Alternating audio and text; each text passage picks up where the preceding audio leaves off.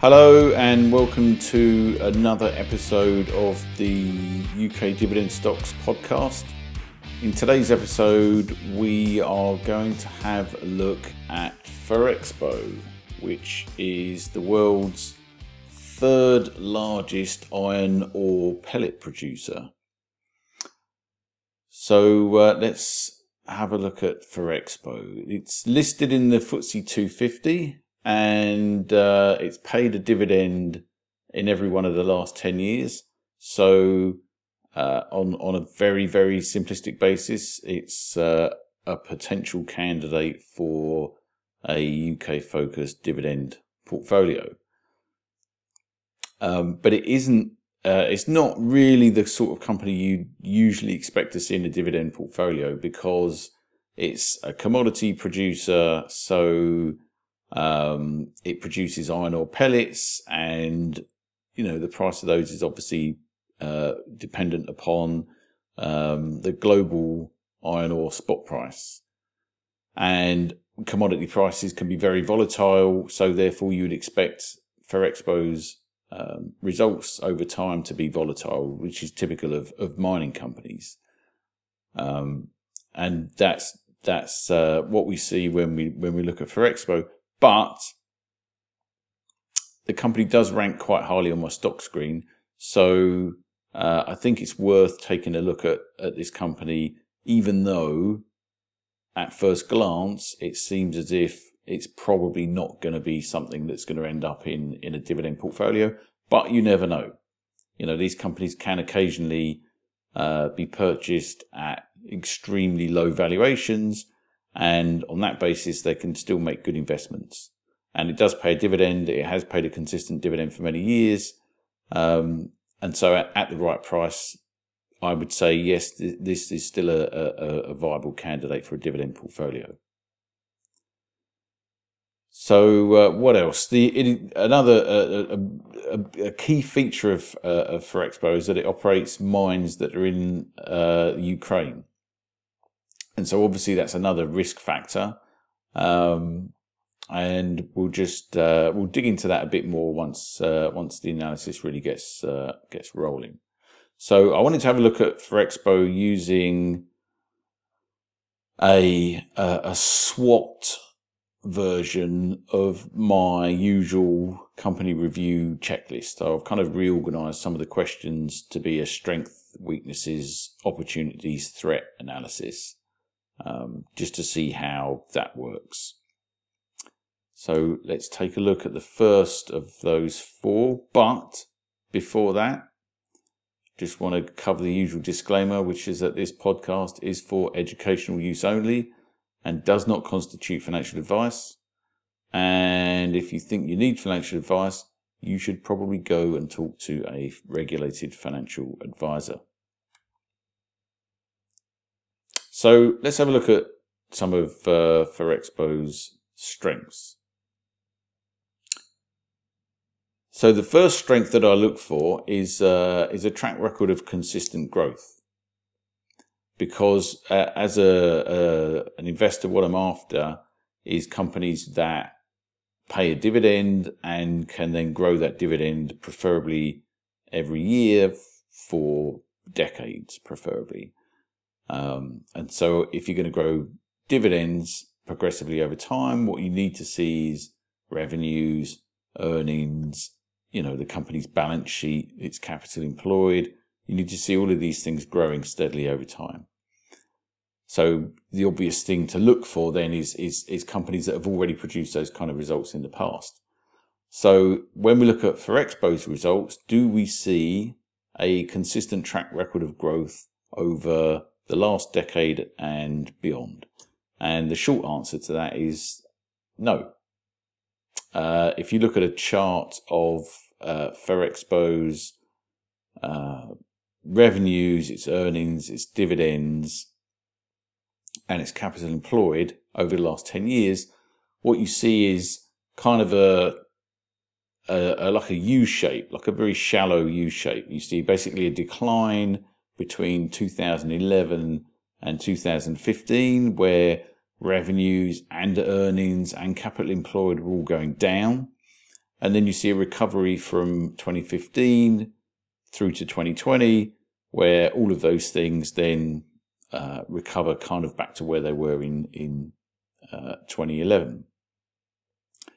And this is basically what we should expect to see from a mining company, from a highly cyclical commodity producer. We should expect to see uh, we should expect to see its revenues and its earnings and and its even its dividends to some extent and its capital employed going up and down depending on whether the, the price of iron is high or not because it's uh, the the cost of extracting iron out of a mine obviously does vary over time but doesn't vary that much whereas the price of iron can you know double or half or more in a, a fairly short period of time. So what we can do is we can have a look at um, iron ore prices over the same period to see if that's true. If there's a correlation between Ferrexpo's results over the last 10 years and the global iron ore prices over the last 10 years.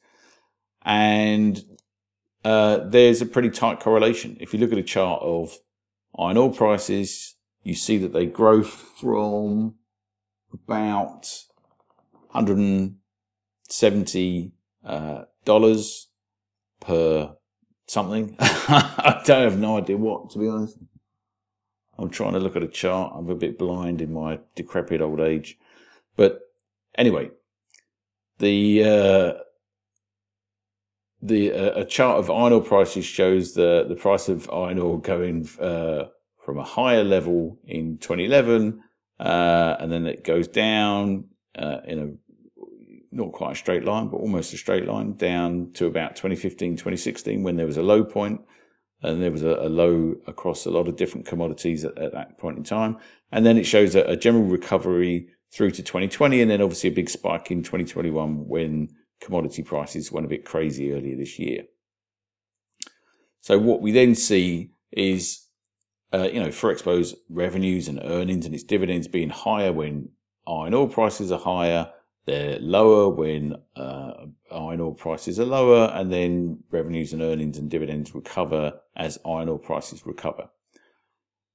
That's what we, sh- we should expect to see. It's what it, we do see, and it's what we really should expect in the future. We should expect Ferrexpo's results to be closely tied to iron ore prices in the future. So we should expect them to be volatile. We shouldn't expect this to be a steady, progressive, compounding dividend growth machine because that's not the, that's not what this type of business is.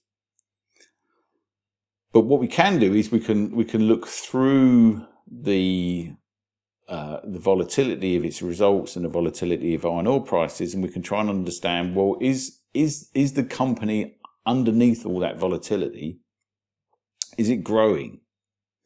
Is it is it growing? Is it shrinking? What's going on? So one way to try and get a better feel for what's going on with the company, and, and, and by getting rid of the volatility of iron ore prices, is to look at the actual production levels. So if we look at the million, the, the, the, the amount of pellets, the number of pellets, sorry, the, the tonnage of pellets produced per year, uh, there's data on their website, the web, website that will show you the millions of tons of uh, iron ore pellets produced from Ferrexpo's mines over the last decade. And what we see is that it starts in 2011, they're producing about 11 million tons of pellets a year production is fairly steady, only varies in, in, in a year, one year to the next, by about a million tons. And we see that there's an increase in the number of tons produced up to about 11 ish million tons a year. So from about 9 to 11. And it's reasonably steady increase in production over time. So what we see is that as Ferrexpo is generating profits and cash. Some of that is being reinvested back into production. So, you know, buying more um, excavators, more diggers, you know, more um, facilities to, uh, to, to to process the iron ore and turn it into to these pellets. Um, so it's just there is a gradual increase in the in the effectively the size of the companies uh, the company its productive capacity, but that's masked to a large extent by the fact that it sells a, a, a commodity where the the sale price is is very volatile. But underneath all that volatility, the, the actual production levels are quite stable. So we now know that Ferrexpo is what we would you normally expect it to be, which is a it's a mining company, so it's volatile. It's everything goes up and down with iron ore prices. So obviously, it's not really uh, a, a good candidate for a steady dividend growth portfolio. But I, am not. I don't want to rule mining companies out completely just because they're volatile, because they can make very good investments at the right price. So, one way to control the amount of risk uh, uh of investing in these companies is to control the position size. Um, and so, for example, I, I have different default position sizes for for companies, different companies, depending on how defensive or cyclical the company is. So, for example, my default position size for uh, defensive companies is 4%. And my default position size for somewhat cyclical companies, so maybe a retailer or an engineering company, although it depends what uh, uh, what sector the engineering company works in. So, kind of mediumly cyclical companies, my default position size is 3%. And then for highly cyclical companies, which is mostly companies that work in the oil and gas sector, uh, but possibly companies that sell capital goods where their customers can choose to not buy the product for several years. Um, you know, if you're engineering, if you're if you're a construction company, they they can be highly cyclical. So my default position size for highly cyclical companies is two percent. So half the default position size for highly cyclical companies is half of the default position size for defensive companies.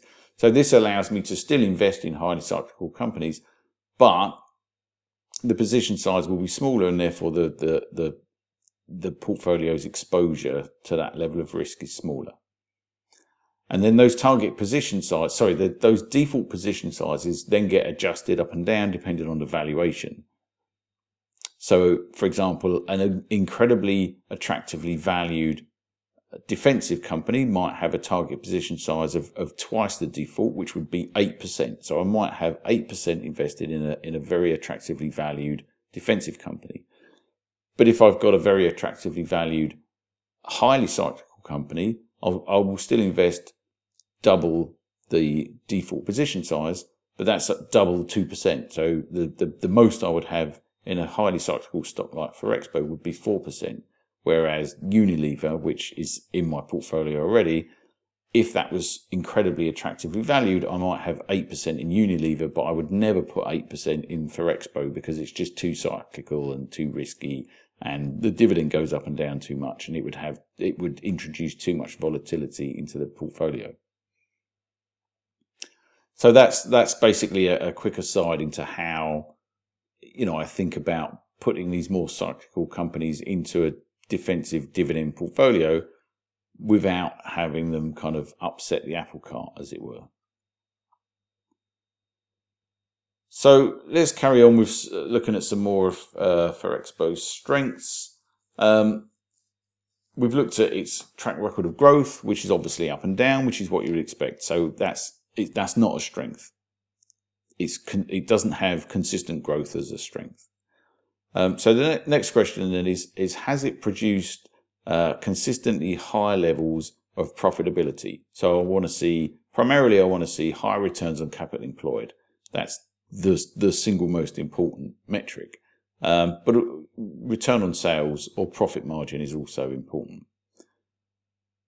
So, um, what do we see? Do we see a nice steady track record of double digit returns on capital employed?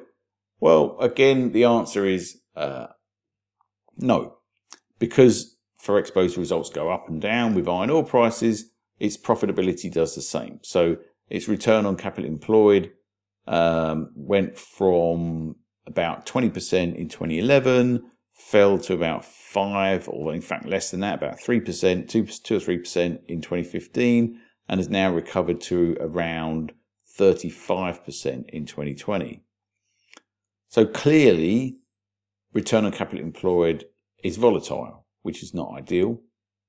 However, it has averaged about 20% a year over the last 10 years. And an average across the cycle return on capital employed of 20% is very, very good. So even though Ferrexpo is highly volatile and its results go up and down, when you, you look at it across the cycle, averaged across the cycle, it is a highly profitable business. So, how has it managed to produce such high profits? Because if you make a lot of profit in uh, a relatively free market, someone else will come along and just copy what you do, drive down prices, and eat away your excess profits. So, how has Ferrexpo managed to produce high rates of profitability for many years? So, in other words, does it have uh, durable competitive advantages? And the answer is yes. Um, Ferrexpo has a durable cost advantage over the vast majority of the world's iron ore exporters. So, how does that work? How, what what what is the cost advantage, and why is it uh, why is it durable?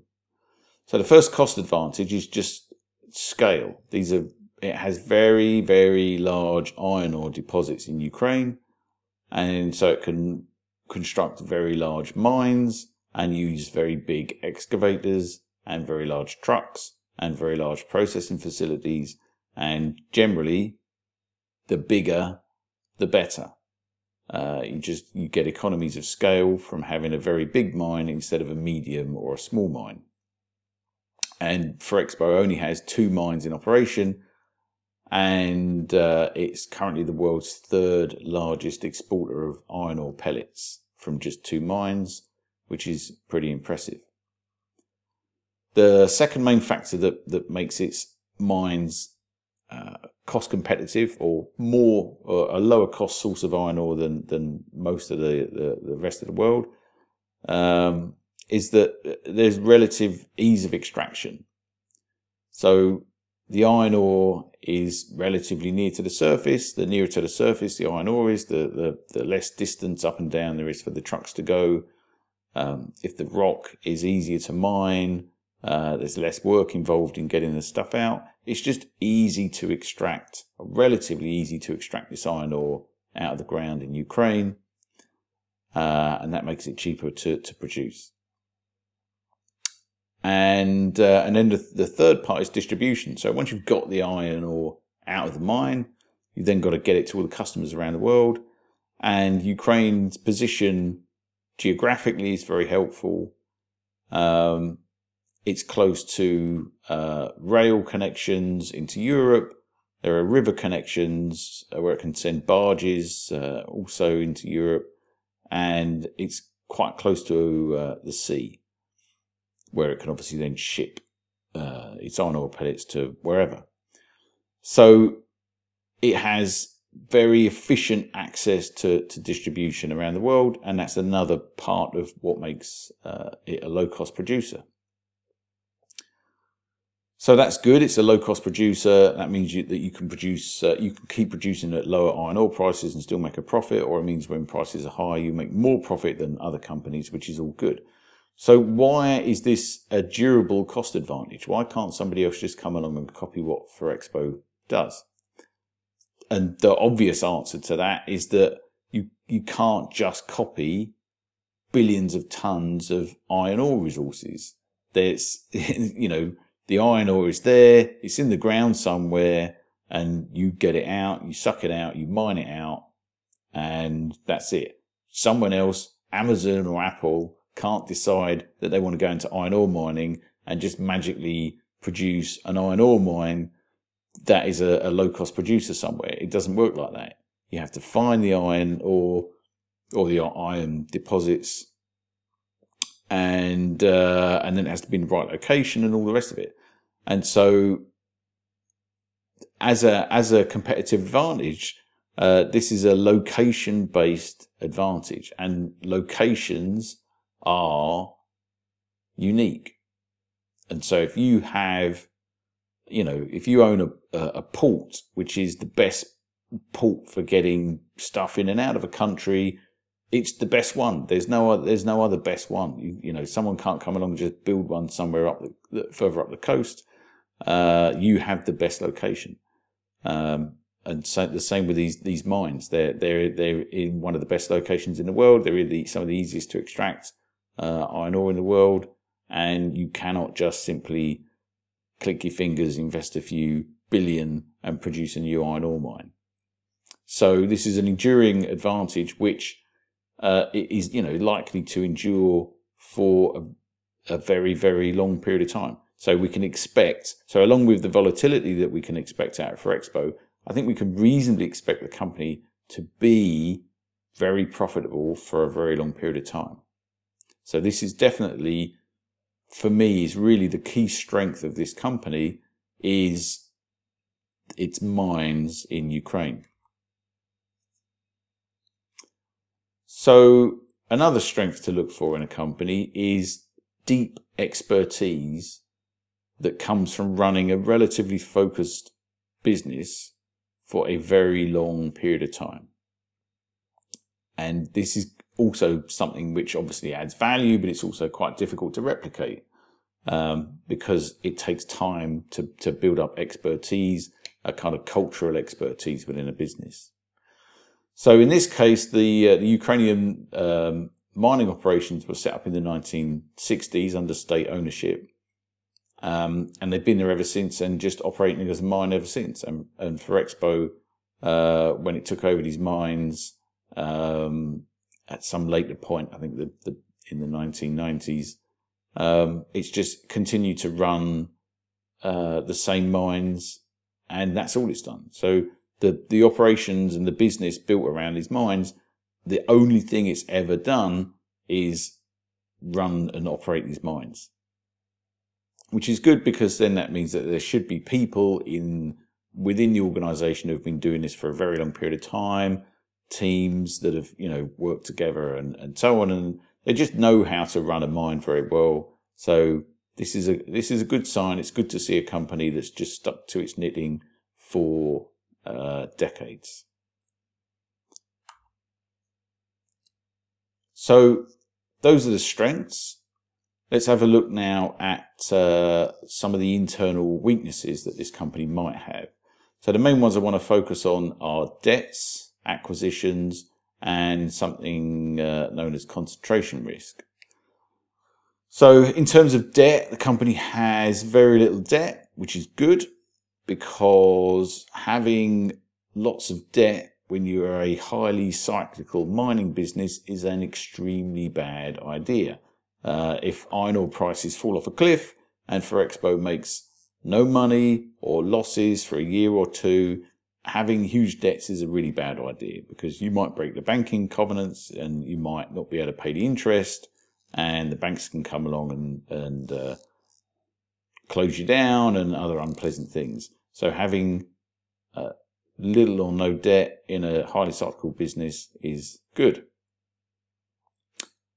Uh, in terms of acquisitions, acquisitions can be problematic because they have to be integrated into the business then there, can be cultural issues. There's the time and the cost and the effort of integrating the businesses. Quite often, the most talented people get fed up being in a, buried inside of a large organization and they leave. And so there's there's a lot of negatives around acquisitions.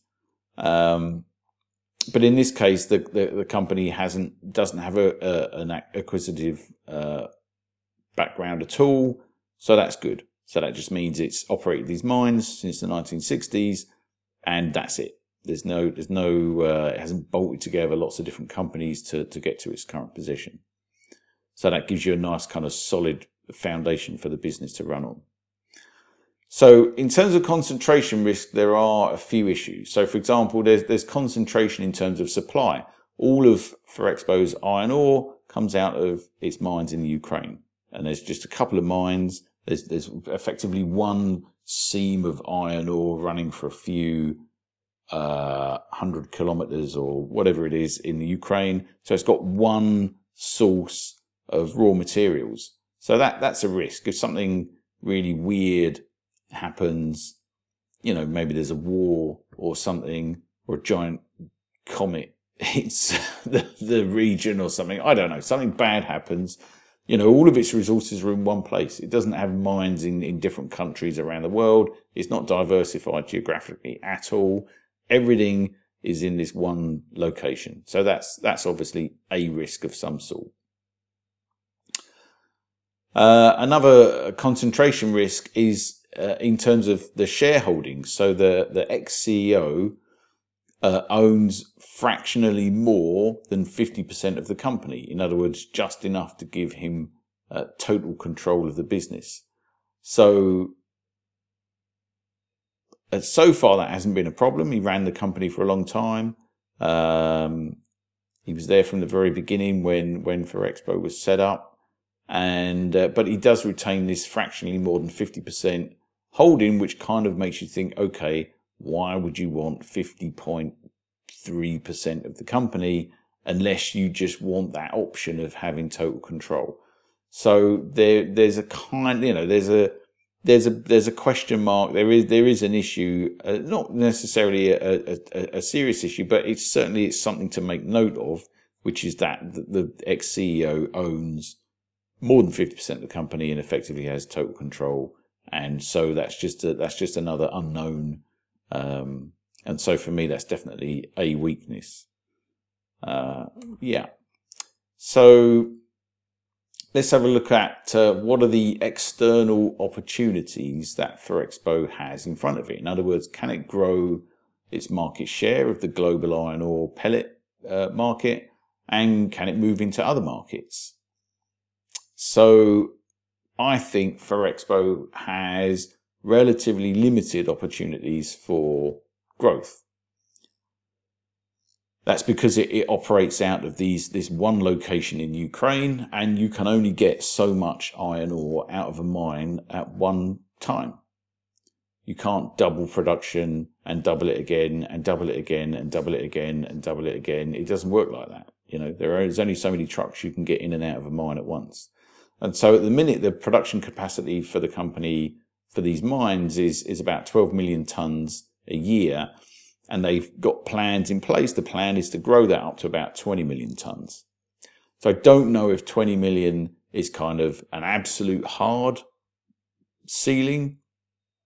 I'm going to assume that it's kind of maybe it is. So that's uh, going from 12 million to 20 million. That's two thirds, that's a 66% growth in production. Possibly that's all they're ever going to get out of these mines. So I don't think this is a company where you can really expect it to to grow to the moon. Um, its its production expansion possibilities are, you know, just limited by the physics of how many trucks you can get going in and out of a mine at the same time. And another issue, obviously, with mines is that the, the faster you extract the iron out, the faster um, the the mine runs out of resources. So again, you're kind of limited by the by the physical reality that this is a mine with a fixed amount of iron ore. So um, yeah, so another way for, for Ferrexpo to grow would be to buy other mines elsewhere in the world, which it, you know it might do. But the, the issue with that, of course, is that you have to buy the, the mines on the open market, and so the returns from the mine are then dependent on the price you pay. And in a efficient market, the price you pay, um, you know, would be would be set by whoever is willing to accept the lowest return. And if someone is willing to accept kind of market level of return or fractionally above market level of return, then that's all you're going to get. So um, yeah, acquisitions are an option, but I don't I don't see that there obviously would be a good thing. You know, the money that they invest uh, into those mines, it might it could well be the case that they would have been better off paying that back to shareholders as dividends, and then shareholders can go off and buy another mining company if they want, or invest in uh, in, in something completely different. So a lack of um, a lack of growth opportunities is definitely not uh, a positive factor. And finally, we uh, we're going to have a look at what external threats uh, Ferrexpo faces. So an obvious threat is is just from the, the, the type of business that it is. It's a it's a mining business. It sells iron pellets and um, iron ore pellets, and and the the price of iron ore is volatile, and that in itself is a threat. So operating in an environment where the price of the thing you sell is very volatile just makes it more difficult to run a business. So you know, an analogy would be sailing a ship. If you're sailing a ship across a nice, flat, smooth sea, then it's relatively easy. If you're sailing a ship uh, across the Atlantic in a huge storm and, you know, there are kind of 50 meter waves, uh, then that's going to be difficult and it's going to take a crew that is talented and skillful and know what they're doing and the ship is going to need to be strong and robust to survive and etc. So having volatile prices just makes it more difficult to run a business without running into serious problems. So, uh, and then another obvious threat is the the uh, the war between uh, Russia and Ukraine which has been going on since 2014 to various degrees. Um, this is obviously not great. And uh, in the last year, Russia, Ukraine, and NATO have all, you know, increased their military resources in the region and have run various military exercises.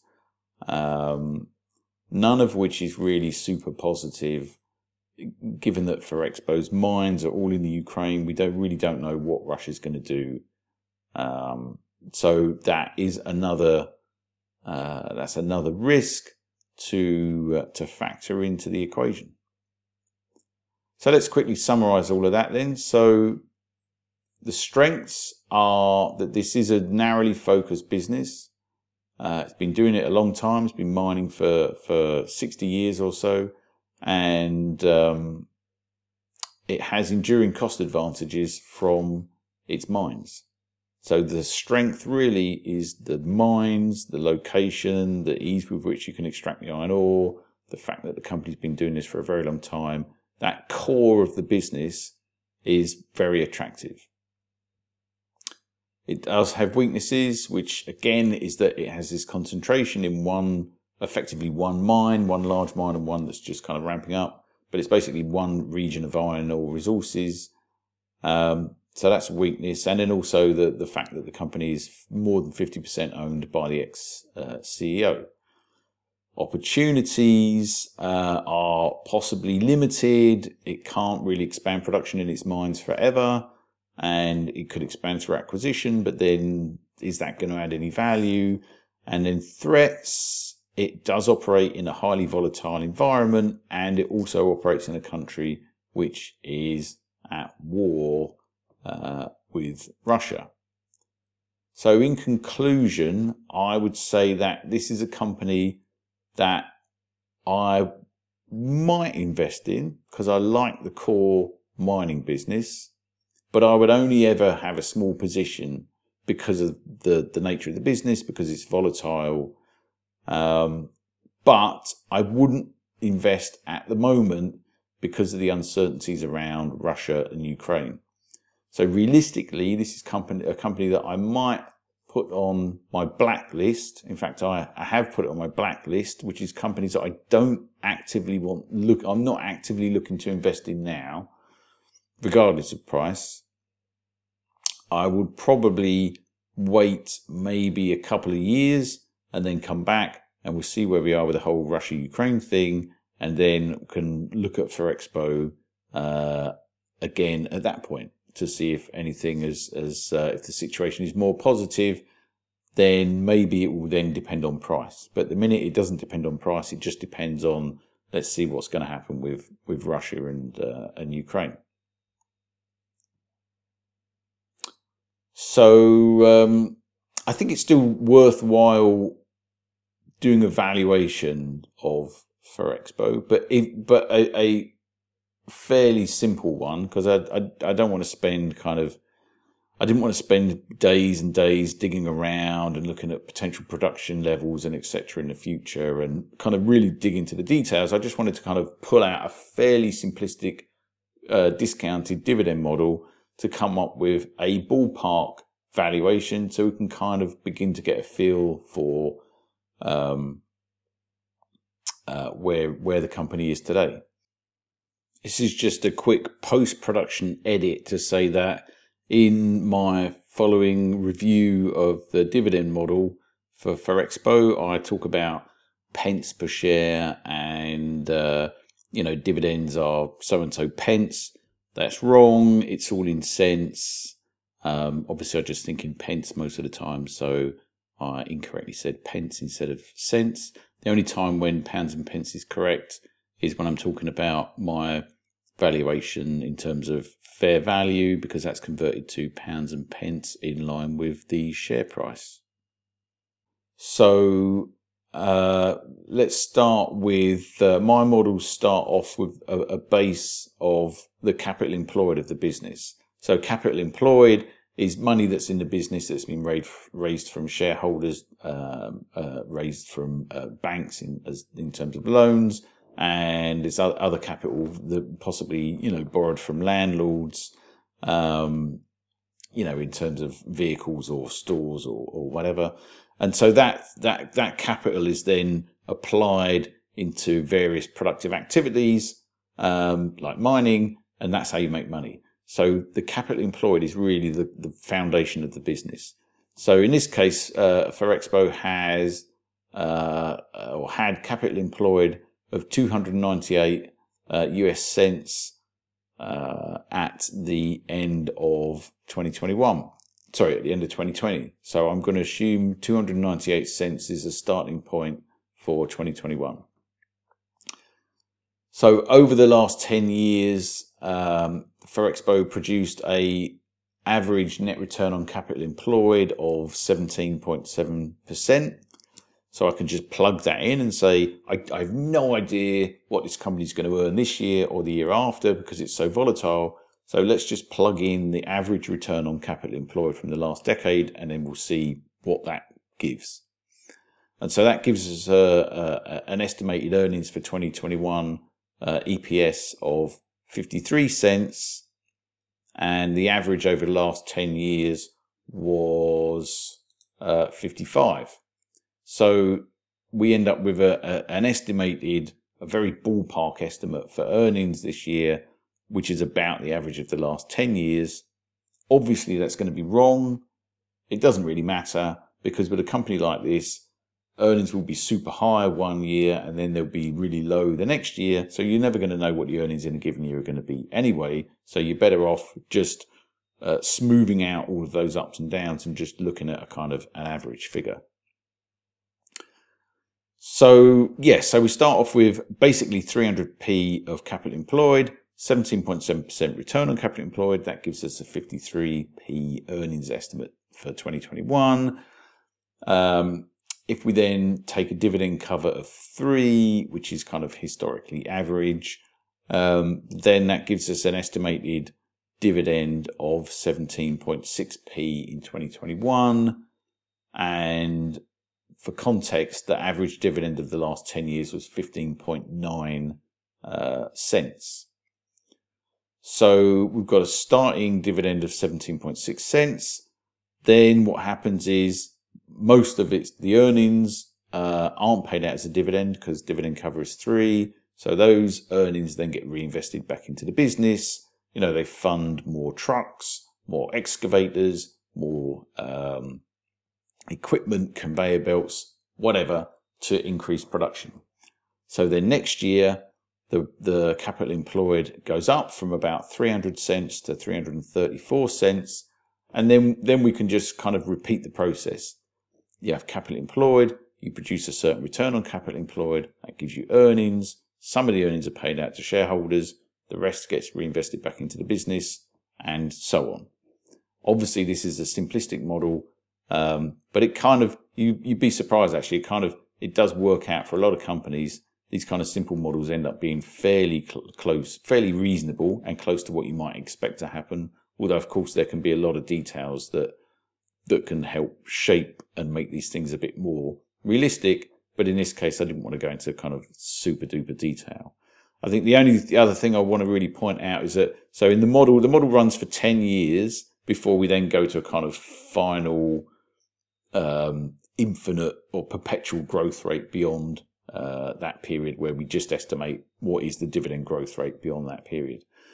So, but over the next ten years, capital employed under this model basically doubles from about 300p to just over 600p.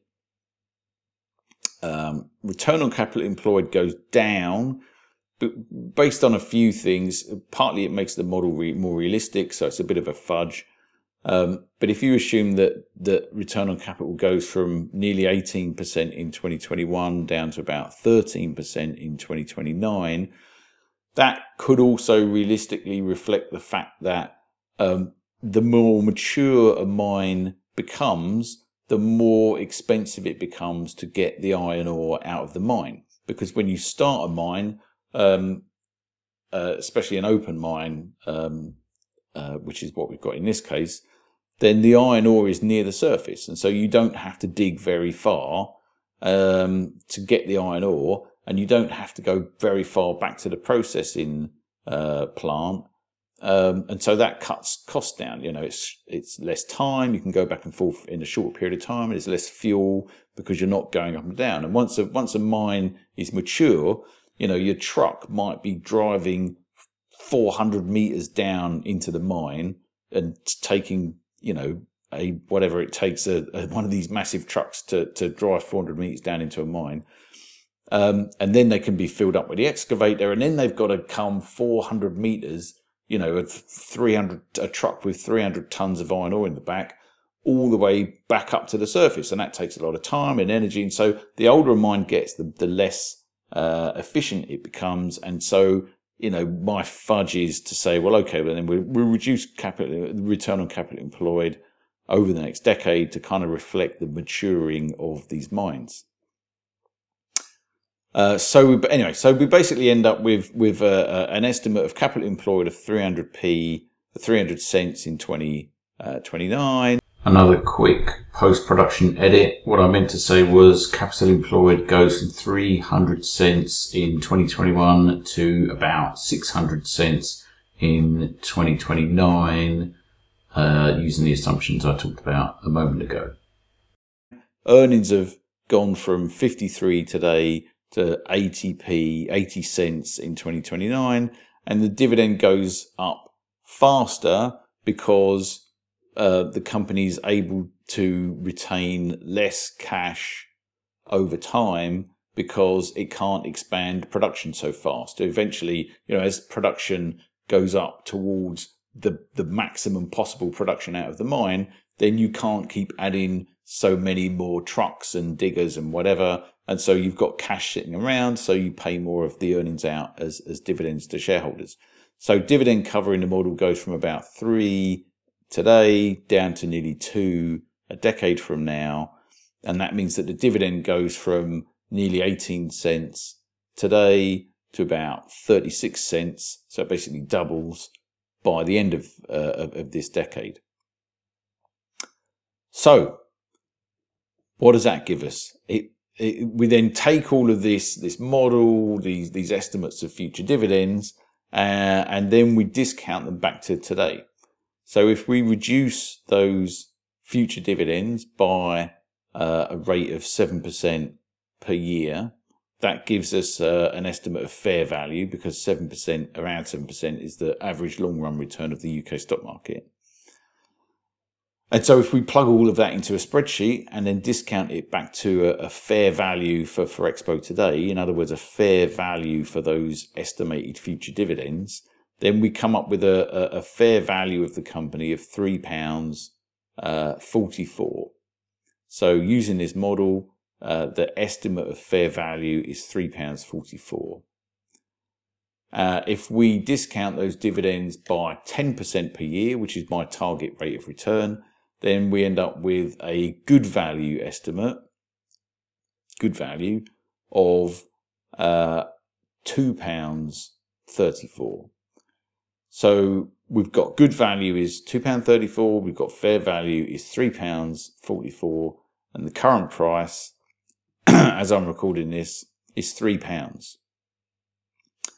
So the model kind of works out uh, to be in maybe in the right ballpark. It's not completely way out from where the price is. The current price is somewhere between uh, my estimate of fair value and good value. So that means that if I owned Ferrexpo already, I would probably be reasonably happy to have it in the portfolio at the moment because it pays a dividend, and according to at least a fairly simplistic model, the price is, is reasonably attractive. It's not too bad at the current level. Um, the problem is that because Ferrexpo is highly cyclical, my default position size is 2%. Given the, that the valuation is kind of okay, middling ish, then my target size would be, according to the spreadsheet that I use to calculate these things, would be 1.9%. So the target position size at the current share price would be 1.9%. So the question then, of course, is is it really worth all of the bother of having to understand a business and to keep track of it read its annual reports, annual results, quarterly results, other updates, watch capital day uh, investor seminars and, and, and whatever. Spend time and effort tracking this business just to have 2% of your portfolio invested in it. And so, you know, the answer for me is no, I, I have a floor uh, of two percent. If I have any positions less than two percent, they're effectively they're on uh, the chopping block.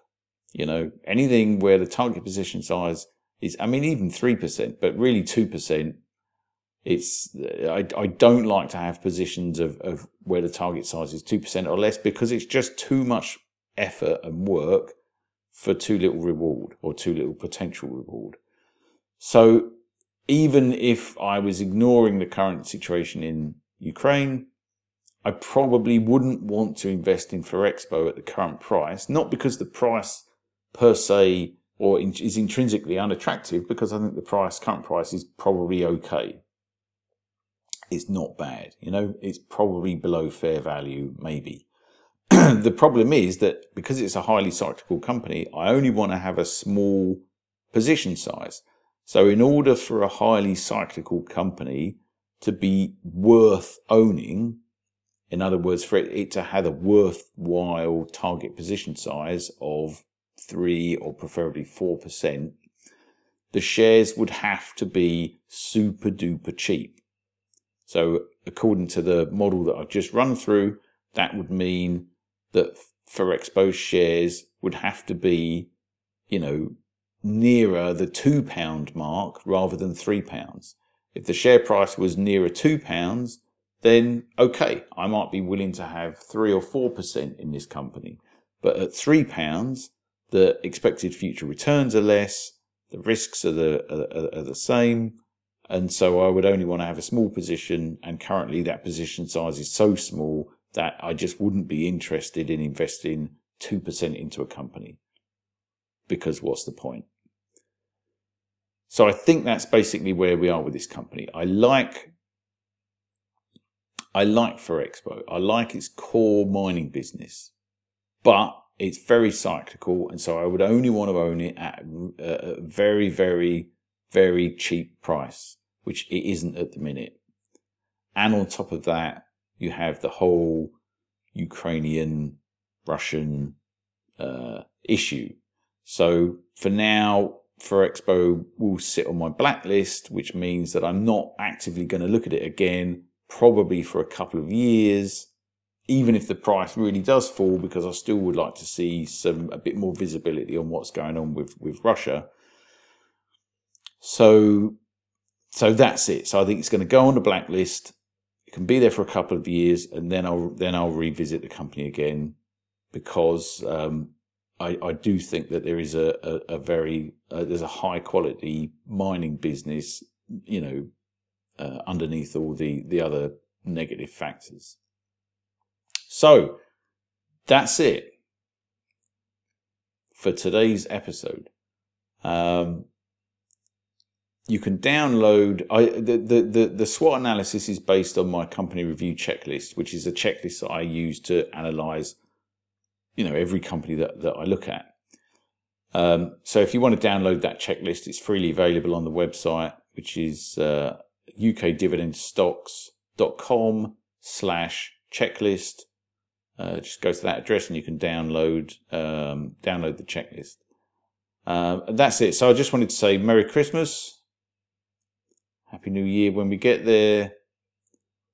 Uh, and then next year, um, I, I, my plans are to, to, to, carry on with this, and the, the, the, aim really will be to do more company reviews, uh, more stock market revaluations for the S and P 500, and obviously the FTSE 100 and FTSE 250, possibly the occasional UK property market valuation, and just various other interesting things that crop up. So if you like this episode, please like the episode on whatever platform you're consuming it on, and I will see you in 2022. Goodbye.